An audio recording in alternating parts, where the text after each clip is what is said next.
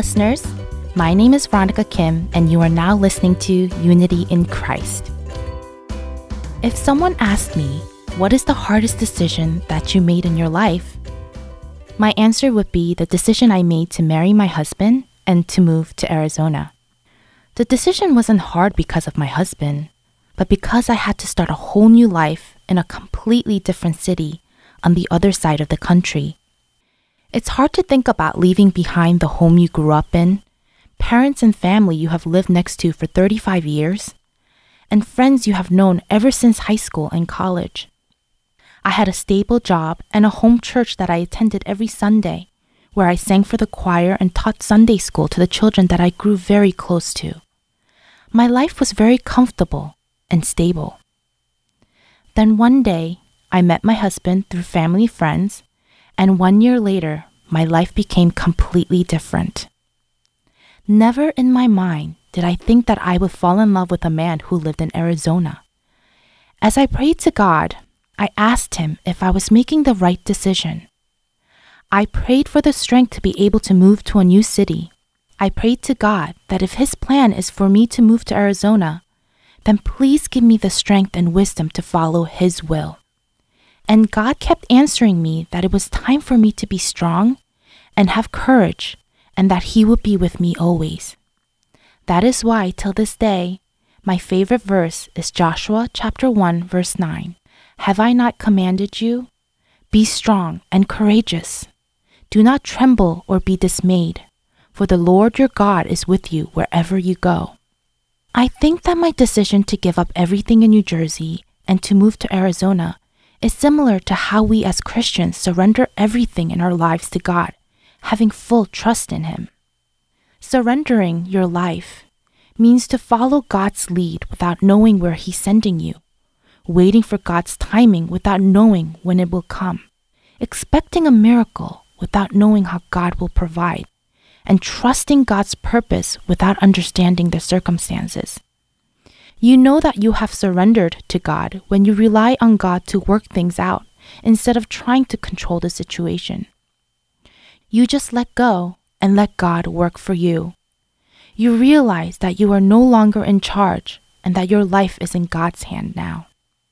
We will continue our discussion of surrendering our lives to God after this hymn.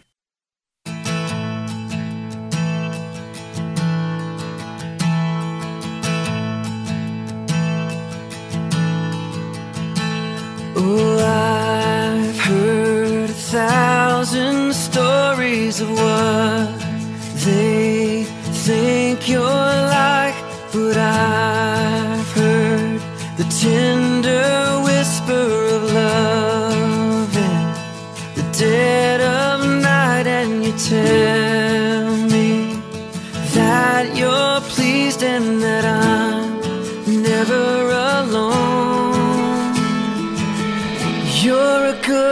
good, father.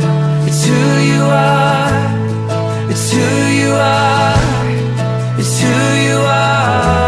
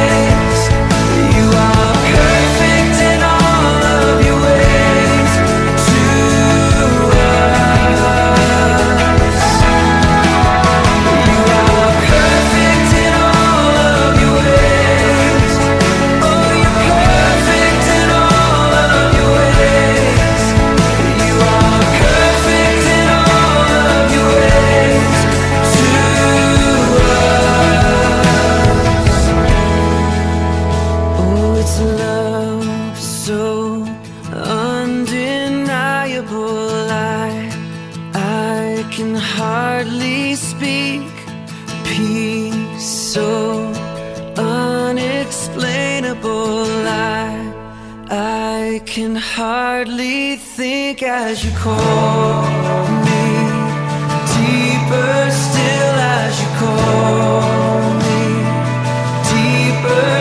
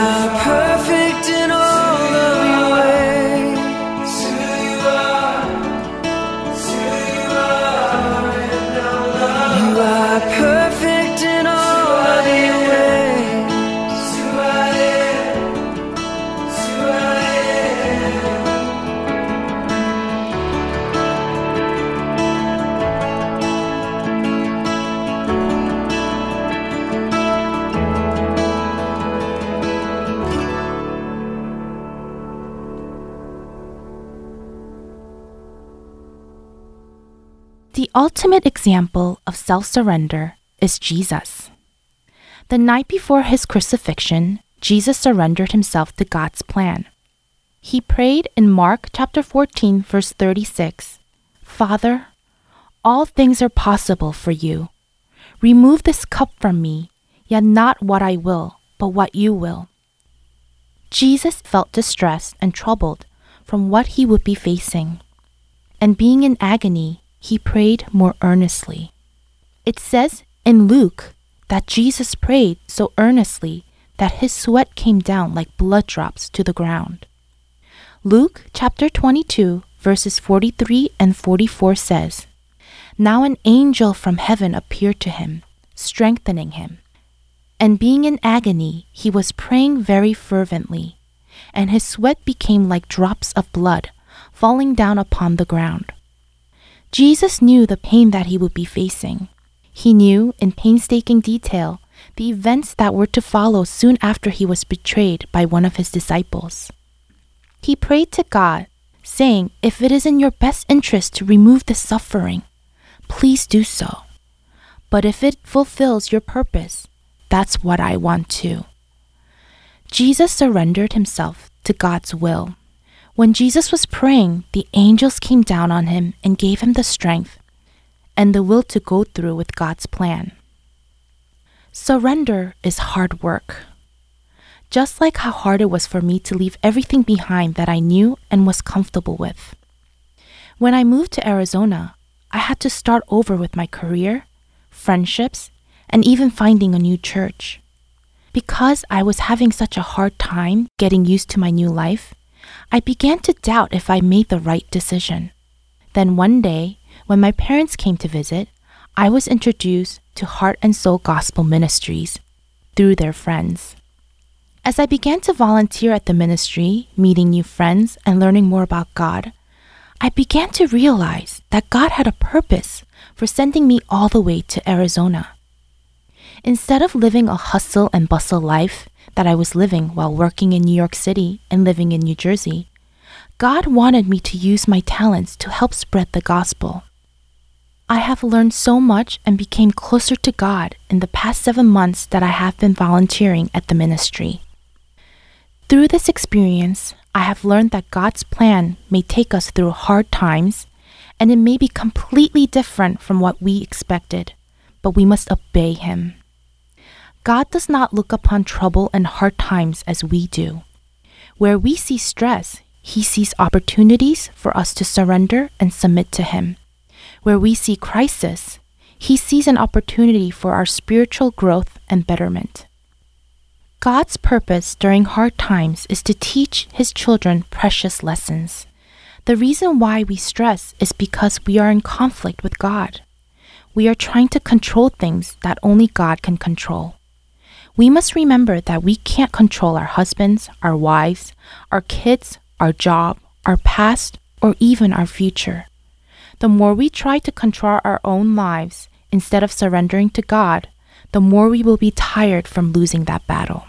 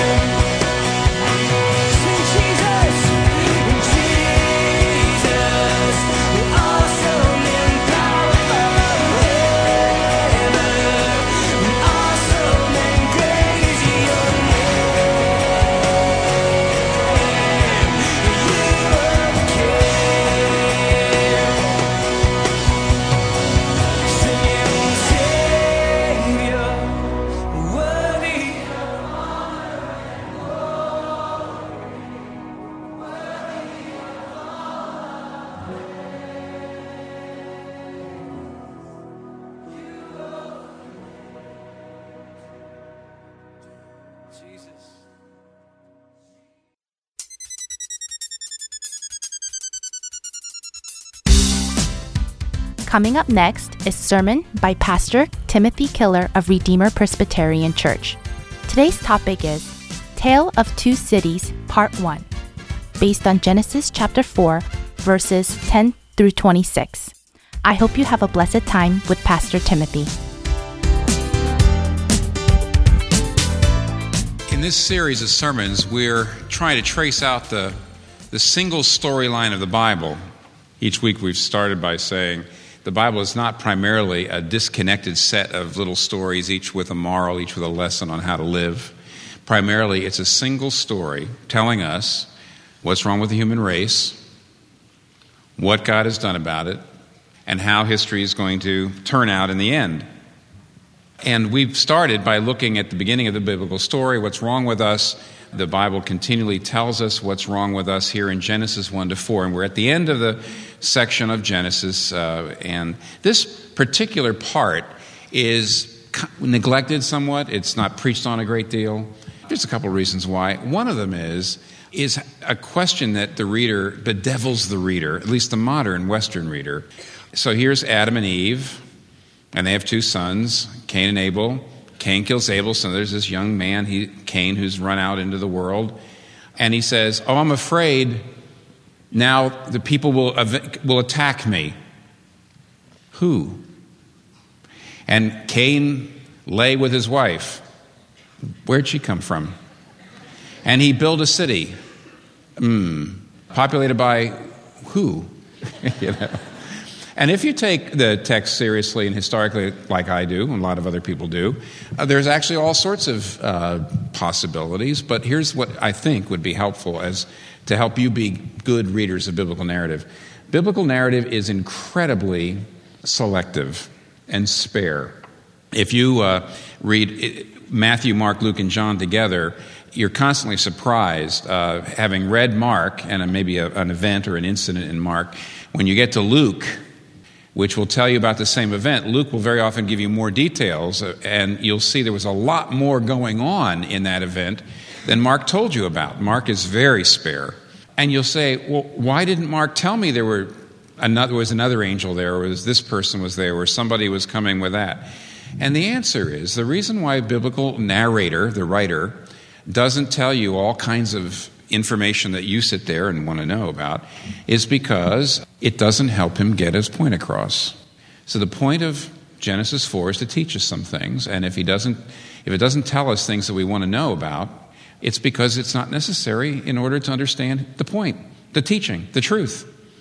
And so you just have to be a little bit willing to recognize that this the point of reading this text is to learn what the Lord, who is the ultimate author of every part of the Bible wants to tell you. And I don't know where all these other people came from. However, here's what we do learn three very important things. They're rather broad, but they're extremely important. We learn here about the ruin of Cain, culture of death, and the future city of grace. Very important. The ruin of Cain, the culture of death, and the future city of grace. Now, let's start with the ruin of Cain. If you remember last week, when Cain kills his brother Abel, the first thing God says is, Where is your brother Abel? Not that God doesn't know, but he asks Cain. And then Cain gives a very cold answer and says, How do I know? Am I my brother's keeper? Ooh, you know, am I his nursemaid? Why ask me? And now God comes back and says, What have you done? Listen, your brother's blood cries out to me from the ground. That's a strong statement. You would think when God says that, your brother's blood cries out to me from the ground, that the next thing he would do would be to smite him to the ground himself, to kill him, to take his blood. But as we see, God doesn't do that. He doesn't do it. God is doing absolutely everything he possibly can to give an opportunity for Cain to repent. That's the one thing I think we're supposed to get, one of the things we're supposed to get here. God is doing everything so that Cain can repent giving him every bit of space, every opportunity. Why? Martin Luther has a great definition of sin. His definition of sin in Latin was homo curvatus in se, which means literally, sin is man curved in upon himself. And what Luther means by that, and this is absolutely right, is the Bible defines sin as always focusing on yourself, always putting, choosing yourself over God or others, always placing yourself in the center, always. And what that means is, yes, of course, you do bad things, but what's brilliant about that and cutting and penetrating about this definition is sin determines that even when you do good things, even when you help the poor, even when you enter into friendships, even when you uh, come to church and study the Bible and try to obey the Ten Commandments, it's always about you. You always relate to God. Sin determines that you relate to God and other people only in such a way and only to the degree that it furthers your agenda. That things are going your way. That these people, God or other people that you're relating to, are doing things the way you think they should be done. As long as it gives you the self image you want to have or you want to project.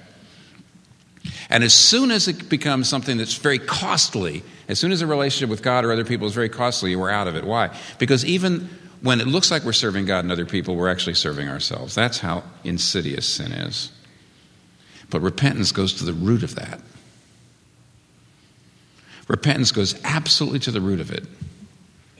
It means you get out of yourself, you take yourself out of the center, and you begin to get the favor of God and you begin to heal the blindness and the hardness and the pride that, that, that, uh, that sin brings into your life. And therefore, there's nothing more important than repentance. Nothing. But look what Cain does. Notice what he says? He says, he's crying in a way. You see, he said to the Lord, he cries out. He's upset. He's sorrowful. Maybe he's weeping. I don't know. But he says, what? My punishment is more than I can bear. And here's the tragedy there's a kind of sorrow, there's a kind of weeping. Oh, I'm so sorry for what I've done, that is just as self absorbed just as self centered as the sin that you're crying about. Notice he is not saying, Oh, what it cost you, O Lord, and your honor and glory. Oh, what it cost my brother Abel. Oh, I can't bear the thought of my brother laying there in his own blood. No, what he's saying is, I'm really upset about what's going to happen to me. He is sorry for the consequences of the sin, not for the sin. He is obsessed with the cost to himself, not to God or other people. In other words, he's sorry for himself. He's not sorry for his sin. And there's a kind of sorrow, a kind of apparent repentance, a kind of weeping and weeping over what you've done wrong, which actually makes you more self centered and self absorbed than ever, makes it worse. And therefore, since this is, this is the first point, we got to move because these points are actually so broad and so important, and yet we go and we could talk about them forever, but here's what this means. If repentance is at the bottom of the ruin of the human race, if repentance was so important that God was giving uh, Cain every opportunity, and if repentance is something so easy to miss and think you're doing it when you're not, then you should do everything to foster the skill of repentance in your life. When people point a finger at you or come to you and say, You've done this wrong, what is our first instinct? What's our first instinct? What are you talking? You don't understand. What are you talking about? How dare you? You're the one to talk. Instead, the first thing our heart should be saying is maybe, maybe, maybe. If repentance is that important, that crucial, and that slippery, and that difficult, we should be a community of people that help each other repent, that do it very, very quickly, that are quick to say, well, here's what I can say I did wrong. At the heart of the ruin of the human race is the inability to repent. That's the first point. Second point seems to go away, but we'll get back actually to that. The second point we learn about is that sin doesn't just ruin the individual life, it ruins the culture. It doesn't just ruin our individual little lives, it ruins human society and culture. What we see here in the descendants of Cain, from verses 17 on to the bottom, is extremely telling. On the one hand, we see that even though human beings are sinful, they're still in the image of God. You know why? They're creating culture. Let me scroll you back to Genesis 2 if you were here. Uh, when we were in Genesis 2, we saw that we're, that we were made in the image of God. That means we reflect God. Well, who do we reflect? We're reflecting a creator God. And because we reflect a creator God in whose image we're made, we ourselves are creative. And how does that work itself out? When God put Adam and Eve into the garden and said, Be fruitful and multiply and have dominion, gardening is neither leaving the ground as it is, nor is it ruining it. Gardening is creatively rearranging the raw material of the ground so as to bring about pr- produce, to produce things. Uh, to uh, produce uh, food and, and other kinds and flowers and other kinds of plants that, that help human beings flourish and grow and live. And we said that's what culture is. Gardening is the kind of paradigm for what, what is culture. Culture making is this you take the, the stuff, the raw material of the world, and you produce things for human life and flourishing. So when you take the raw material of sound and human experience and you produce music and narrative, that's the arts. And when you take the raw material of the, of the physical world, you produce technology and the sciences when you uh, take the raw material of, of biological raw material and rearrange it for human flourishing, it's medicine and other things. And even though Cain and his descendants are twisted by sin, they're still producing culture. So you'd have down here animal husbandry in, in verse 20, and you have harp and flute, we have music in verse 21, and we have technology, tools, bronze and iron in, in 22. So they're producing culture. But this culture is now a culture of death. See, originally, when God put Adam and Eve in the garden and he said, Be fruitful and multiply and have dominion, what he was actually saying was, I want you to rearrange things. I want you to create a culture that supports life by producing products that serve people. I want you, uh, life through service. That's the meaning of culture. But look what we have here. First of all, we have a culture of oppression, and secondly, violence. Here's oppression. Verse 19, and Lamech married two women. Now, Genesis 2 24 tells us the original plan was for a man to leave his father and mother and cleave to his wife, not wives. That's Genesis 2:24. So polygamy was not the design of marriage at all. But all through the rest of the Bible, pretty much all you have is polygamy. Now, Robert Alter, the great uh, Jewish uh, expert on biblical literature, says if you know how to read the book of Genesis, you will know that one of the main subtexts of the book of Genesis, if you read all through the stories from here down through Abraham, Isaac, Jacob, Joseph, etc., one of the main subtexts, and therefore one of the main points of the book of Genesis, is that polygamy is an absolute disaster. If you don't see that from reading the book of Genesis, Robert Alter says, you just don't know how to read a text. It is a disaster for everybody involved, but especially for the women who, by definition, are disempowered. They're oppressed. And what we have is we have cultural forms that now lead to oppression. But that's not all. Down here, and Lamech said to his wives, Listen to me, wives of Lamech, hear my voice. I have killed a man for wounding me, a young man for injuring me. If Cain is avenged seven times, then Lamech 77 times. Oh my word, look at this. First of all, the word wound and injured is the word for bruise. Just bruise, scratch. And the word for young man is actually best translated lad. It means a boy or at best an adolescent. And Lamech is boasting that if even a kid scratches or bruises him, he'll take his head off, literally. And when he says, if Cain is avenged seven times, Lamech 70 times seven, seven was a symbolic number of perfection. And therefore, to say, I will be avenged 77 times, 7 times 70, or 77 times, depending how you translate it, it's actually hard to translate. What Lamech is trying to say is, I will never give up revenge. I will never lay aside my anger. I will never, ever, ever forgive anybody for ever wronging me. And he's boasting about it, and he's proud. Look at the violence and look at the pride. And what this this is not my life to serve you which is the whole idea behind gardening, but your life, see, to serve me. It's amazing and it's violent. And what you have here is that the human culture is twisted by sin. You no longer have got a culture based on life through service, but on power and exploitation. Now, the other thing we see, and this is very important to recognize, is that the culture flows out of the city. The very, very first time that the word city is used anywhere in the Bible, and therefore the first time it's actually mentioned in history, is in verse 17. Cain lay with his wife, he began to produce progeny, and then Cain was building a city. Building a city. Now, the word city This Hebrew word city does not mean a place filled with lots and lots of people. When you and I think of city versus town or village, we think of numbers. But the word city meant a fortified settlement. And it's extremely important to understand that culture begins to develop. The first time the Bible talks about human culture, the first time the human culture begins to develop, and that's the, the thing that God told Adam and Eve to do is build, you know, develop culture, civilization.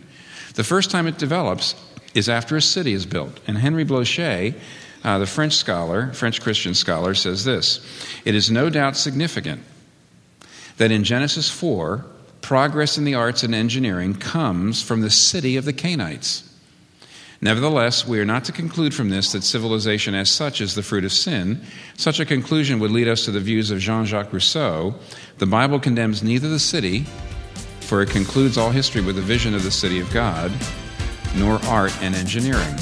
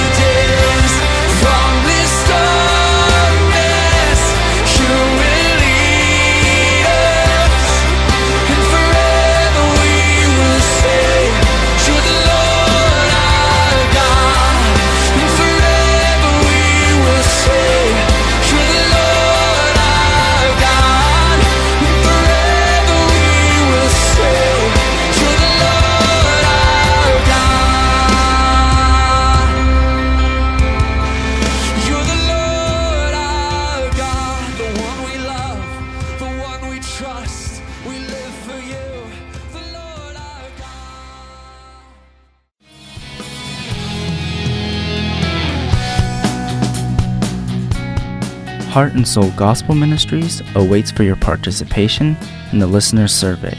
Your opinion is highly valued.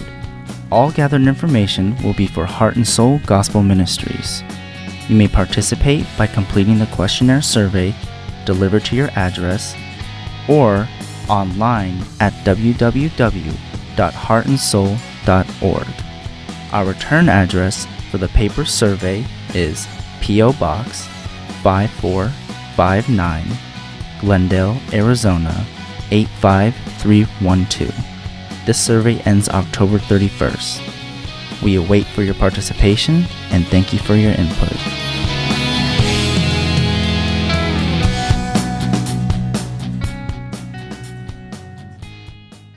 Following is a program on the Sermon on the Mount.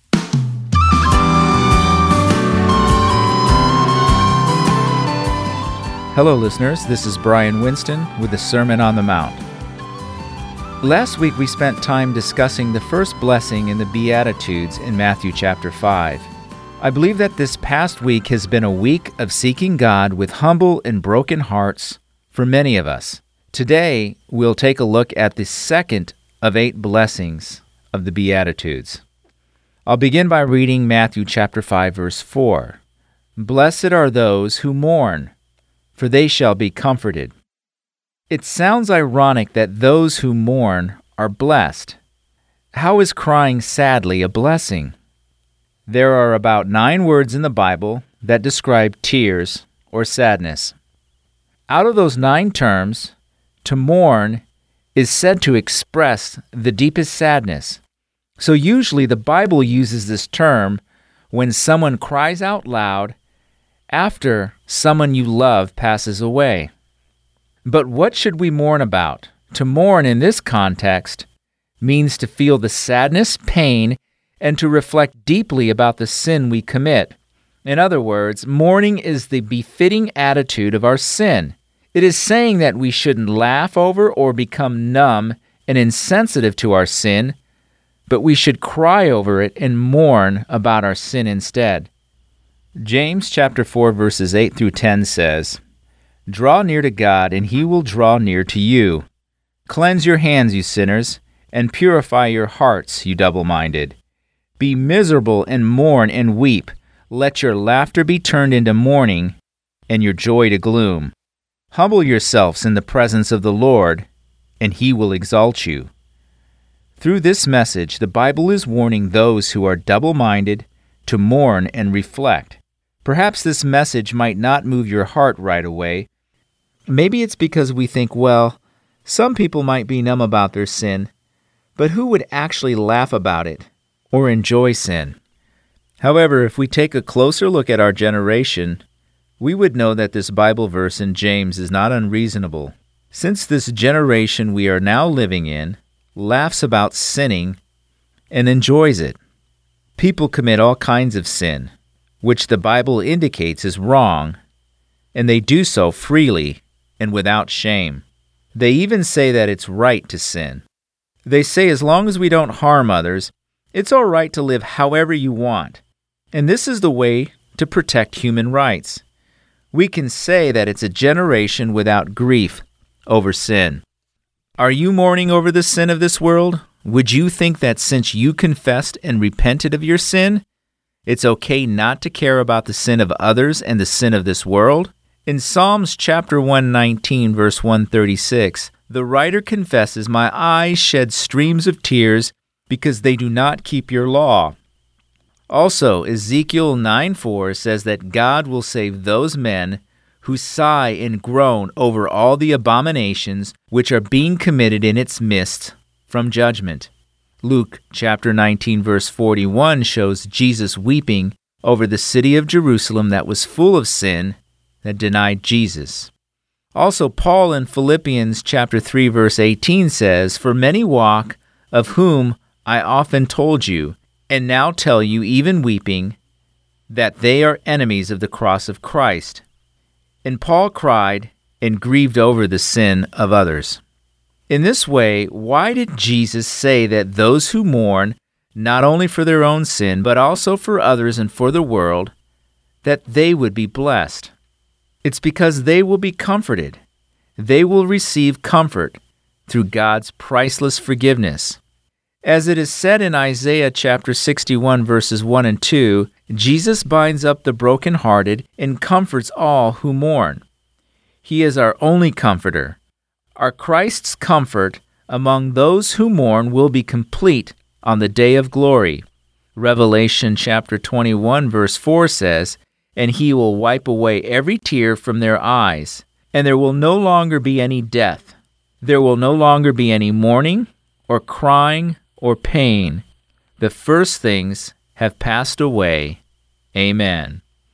Through non believers' eyes, we might look pitiful and foolish for seeking God's comfort and grieving over sin, since they think everyone gets to live once, and that's barely enough time to enjoy. They don't realize that God's judgment day awaits at the end of this life on earth. They want to either not know or accept the fact that our destiny is to be judged with eternal death because of our sin. For those in this wretched life, Jesus comes as a light, proclaiming the gospel of heaven, and speaks about the blessings upon the people belonging to heaven. Blessed are the poor in spirit, for theirs is the kingdom of heaven. Blessed are those who mourn, for they shall be comforted, as stated in Matthew chapter 5, verses 3 and 4. Have you ever felt sad after hearing an unfortunate story? Or have you ever cried watching a sad movie? I believe most of us have experienced a catharsis in which we released suppressed emotions through crying.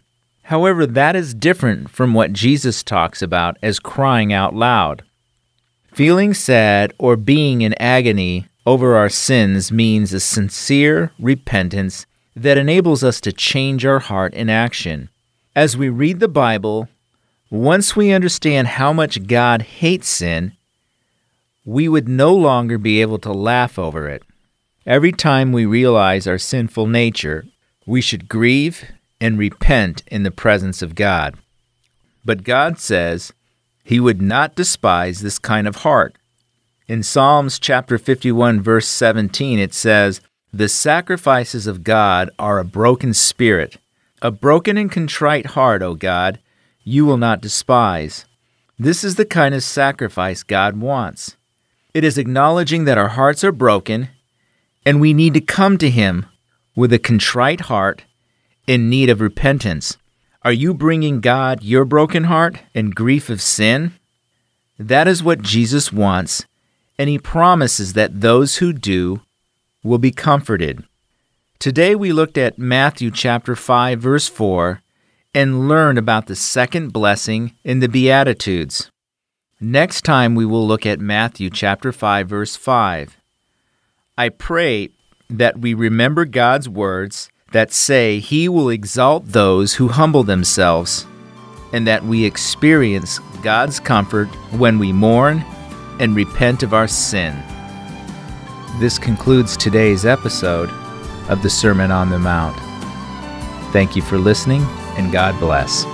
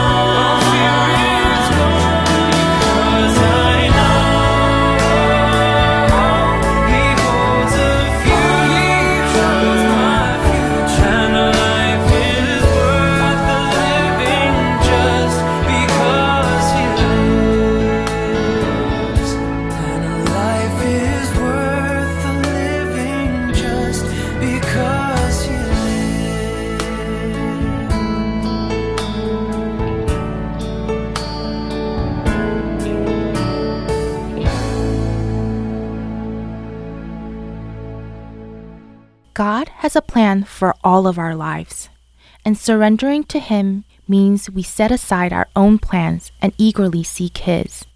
The good news is that God's plan for us is always in our best interest, unlike our own plans that often lead to our destruction.